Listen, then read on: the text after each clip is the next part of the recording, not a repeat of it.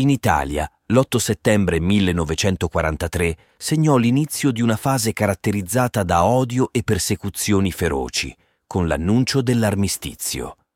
Meno di un mese dopo, il 16 ottobre 1943, si verificò il tragico rastrellamento del ghetto di Roma, condotto dalle truppe tedesche della Gestapo, colpendo più di mille persone, fra cui numerosi bambini, appartenenti principalmente alla comunità ebraica.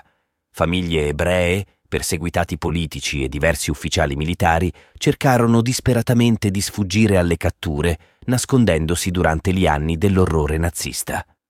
È da qui che prende vita la commovente storia che ha portato lo Stato di Israele a riconoscere quattro individui con il titolo di giusti fra le nazioni, un'onorificenza conferita a coloro che, non essendo di religione ebraica, hanno contribuito a salvare gli ebrei durante l'Olocausto. In segno di riconoscimento, per ogni giusto fra le nazioni viene piantato un albero nel giardino dei giusti a Gerusalemme Padre Antonio Dressino, Suor Margherita Bernès, Pietro e Giuliana Lestini sono le figure che, in questa toccante vicenda, hanno meritato tale prestigioso titolo. San Gioacchino è una delle rare chiese pontificie, appartenenti personalmente a un papa, in questo caso Leone XIII. La costruzione di questo edificio religioso vide il contributo di ben 27 nazioni e si svolse fra la fine del XIX secolo e il 1911. All'interno della chiesa, rivolgendo lo sguardo al soffitto, si notano dei fori che in passato venivano utilizzati per appendere i lampadari. Questi buchi servivano anche da canali per la corrispondenza, consentendo alle persone nascoste nella soffitta di comunicare con i propri familiari attraverso cordicelle. Padre Antonio Dressino, insieme a Pietro Lestini e sua figlia Giuliana, si occupavano della gestione di queste comunicazioni, compreso il controllo e la censura, ad esempio, in una frase, uno dei rifugiati aveva menzionato di sentire il canto del gallo ogni mattina. Questa informazione fu prontamente cancellata, poiché avrebbe potuto rivelarsi un indizio per l'ubicazione del rifugio nel caso in cui il messaggio fosse caduto nelle mani sbagliate. Una storia straordinaria rischiava di scomparire nel dimenticatoio se non fosse stato per l'instancabile impegno e la tenacia di padre Ezio Marcelli con determinazione è riuscito a recuperare e ricostruire tutti gli avvenimenti chiave. Il punto di partenza di questa impresa è stato una frase enigmatica scritta sulla cronaca della casa, il diario dei padri redentoristi di San Gioacchino, datata 24 ottobre 1943. Tutta la comunità è riunita in consulta per decidere su affari delicati. Successivamente si venne a conoscenza che in quel giorno fatidico la piccola comunità religiosa prese una decisione tanto fondamentale quanto rischiosa. Accogliere le richieste di rifugio da parte di ebrei, perseguitati politici e vari militari, in gran parte ufficiali e soldati che erano riusciti a sfuggire ai rastrellamenti tedeschi. Nonostante non vi fosse un consenso unanime, si decise di accoglierli. Fu un atto di coraggio e umanità guidato da padre Antonio Dressino e organizzato dall'ingegner Pietro Lestini di Azione Cattolica. Alcuni di loro, come il futuro ministro dell'alimentazione, l'onorevole Enrico Molè, furono vestiti da padri redentoristi e sistemati negli appartamenti della struttura, mentre altri furono impiegati a lavorare sotto falsa identità nel teatro della chiesa. Per coloro che erano particolarmente a rischio, fu destinata la barca dei sogni, come sarebbe stata successivamente chiamata da padre Ezio, la soffitta della chiesa. Da quel momento fino alla liberazione, nel giugno 1944, avvenuta pochi giorni dopo l'ingresso degli alleati a Roma, nel diario dei religiosi non venne più menzionato alcun accenno a questi avvenimenti.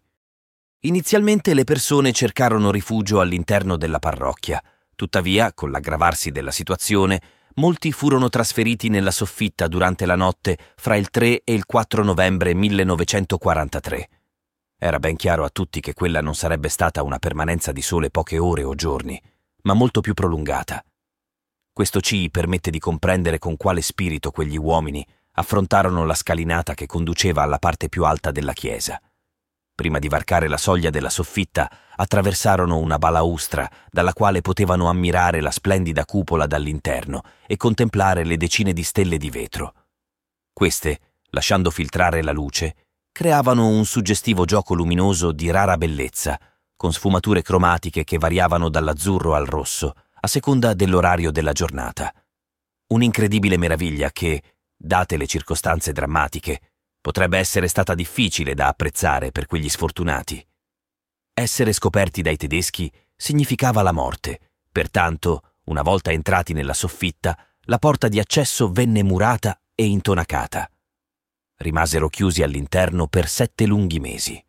Solo all'inizio di giugno del 1944 il muro fu abbattuto, restituendo definitivamente la libertà a quegli uomini. Nel complesso, anche se in momenti diversi a causa dello spazio limitato, la soffitta ospitò 34 uomini e un ragazzino. In media, da 12 a 14 persone condivisero lo stesso spazio, con picchi di 17 individui. Vivere nell'angoscia costante della scoperta doveva essere un'esperienza terribile. I controlli tedeschi erano implacabili e scrupolosi. Anche il più piccolo errore avrebbe potuto significare la fine. Entrare nella soffitta oggi è come immergersi nel passato, dove tutto sembra essersi cristallizzato nel tempo. Si possono notare i fori utilizzati per far passare lettere e talvolta cibo. Da questi fori i rifugiati potevano osservare i soldati nazisti che frequentemente ispezionavano la chiesa. Per aumentare la sicurezza avevano ideato persino un sistema di allarme. Lo spegnimento delle lampadine connesse alla sacrestia segnalava un pericolo imminente. Durante queste situazioni era necessario mantenere il massimo silenzio, come durante la celebrazione del funerale di un gerarca fascista nella chiesa. Lo spazio nella soffitta era estremamente limitato. Solo poche persone ci potevano stare, disposte attorno al perimetro su una sorta di cornicione, poiché al centro c'era la volta incapace di sostenere il peso di tante persone. Solo successivamente gli occupanti riuscirono ad ampliare lo spazio grazie a travi di legno posizionate sullo scheletro metallico della volta. In un angolo c'era una colonna di gesso spaccata che fungeva da bagno. Un secchio veniva posizionato al suo interno, con ganci al muro per appendere una coperta utilizzata per la privacy. Nonostante le difficoltà, la soffitta rappresentava la loro barca dei sogni, un mezzo per affrontare le minacce dell'odio nazista e fascista, con la speranza di navigare verso un futuro migliore fatto di libertà e umanità. Restare imprigionati nella soffitta per più di sette mesi, in un ambiente polveroso, freddo e umido d'inverno, con la costante necessità di procurarsi acqua, deve essere stata un'esperienza estremamente difficile. Per combattere la noia si cercava di organizzare partite a carte e altri giochi, provvisti dai preti per intrattenere i prigionieri. A volte, addirittura, si improvvisavano piccoli spettacoli teatrali. In seguito, padre Marcelli riuscì a recuperare e conservare alcune testimonianze di quei giorni, ritrovando nella soffitta carte da gioco, pacchetti vuoti di sigarette e fiammiferi, una copia del messaggero con un articolo antisemita sarcasticamente intitolato Il popolo eletto, una scatoletta di sardine, utensili vari e il gioco enigmistico chiamato Crocs.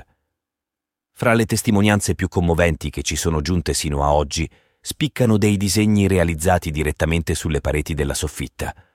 Oltre alla bellezza artistica, questi disegni rivelano anche un profondo sentimento di condivisione che ha saputo superare le barriere religiose. Un disegno ritrae il volto di Cristo con la corona di spine, simbolo di giustizia condannata. In un altro è raffigurata la Madonna con il bambino, simbolo dell'amore verso i propri cari. Da non trascurare il disegno di un uomo che riflette, un'immagine che, forse più di ogni altra, ci restituisce un'idea dei momenti vissuti da quelle persone. Un elemento cruciale in questa storia è il rosone più alto della chiesa, che per sette lunghi mesi rappresentò l'unico punto di comunicazione fra la soffitta e l'esterno.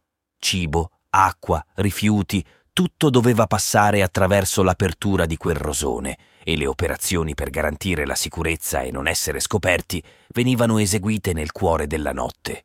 Con un astuto sistema di carrucole artigianali, un cestino contenente il secchio per i bisogni e gli scarti alimentari veniva calato e sollevato attraverso il rosone.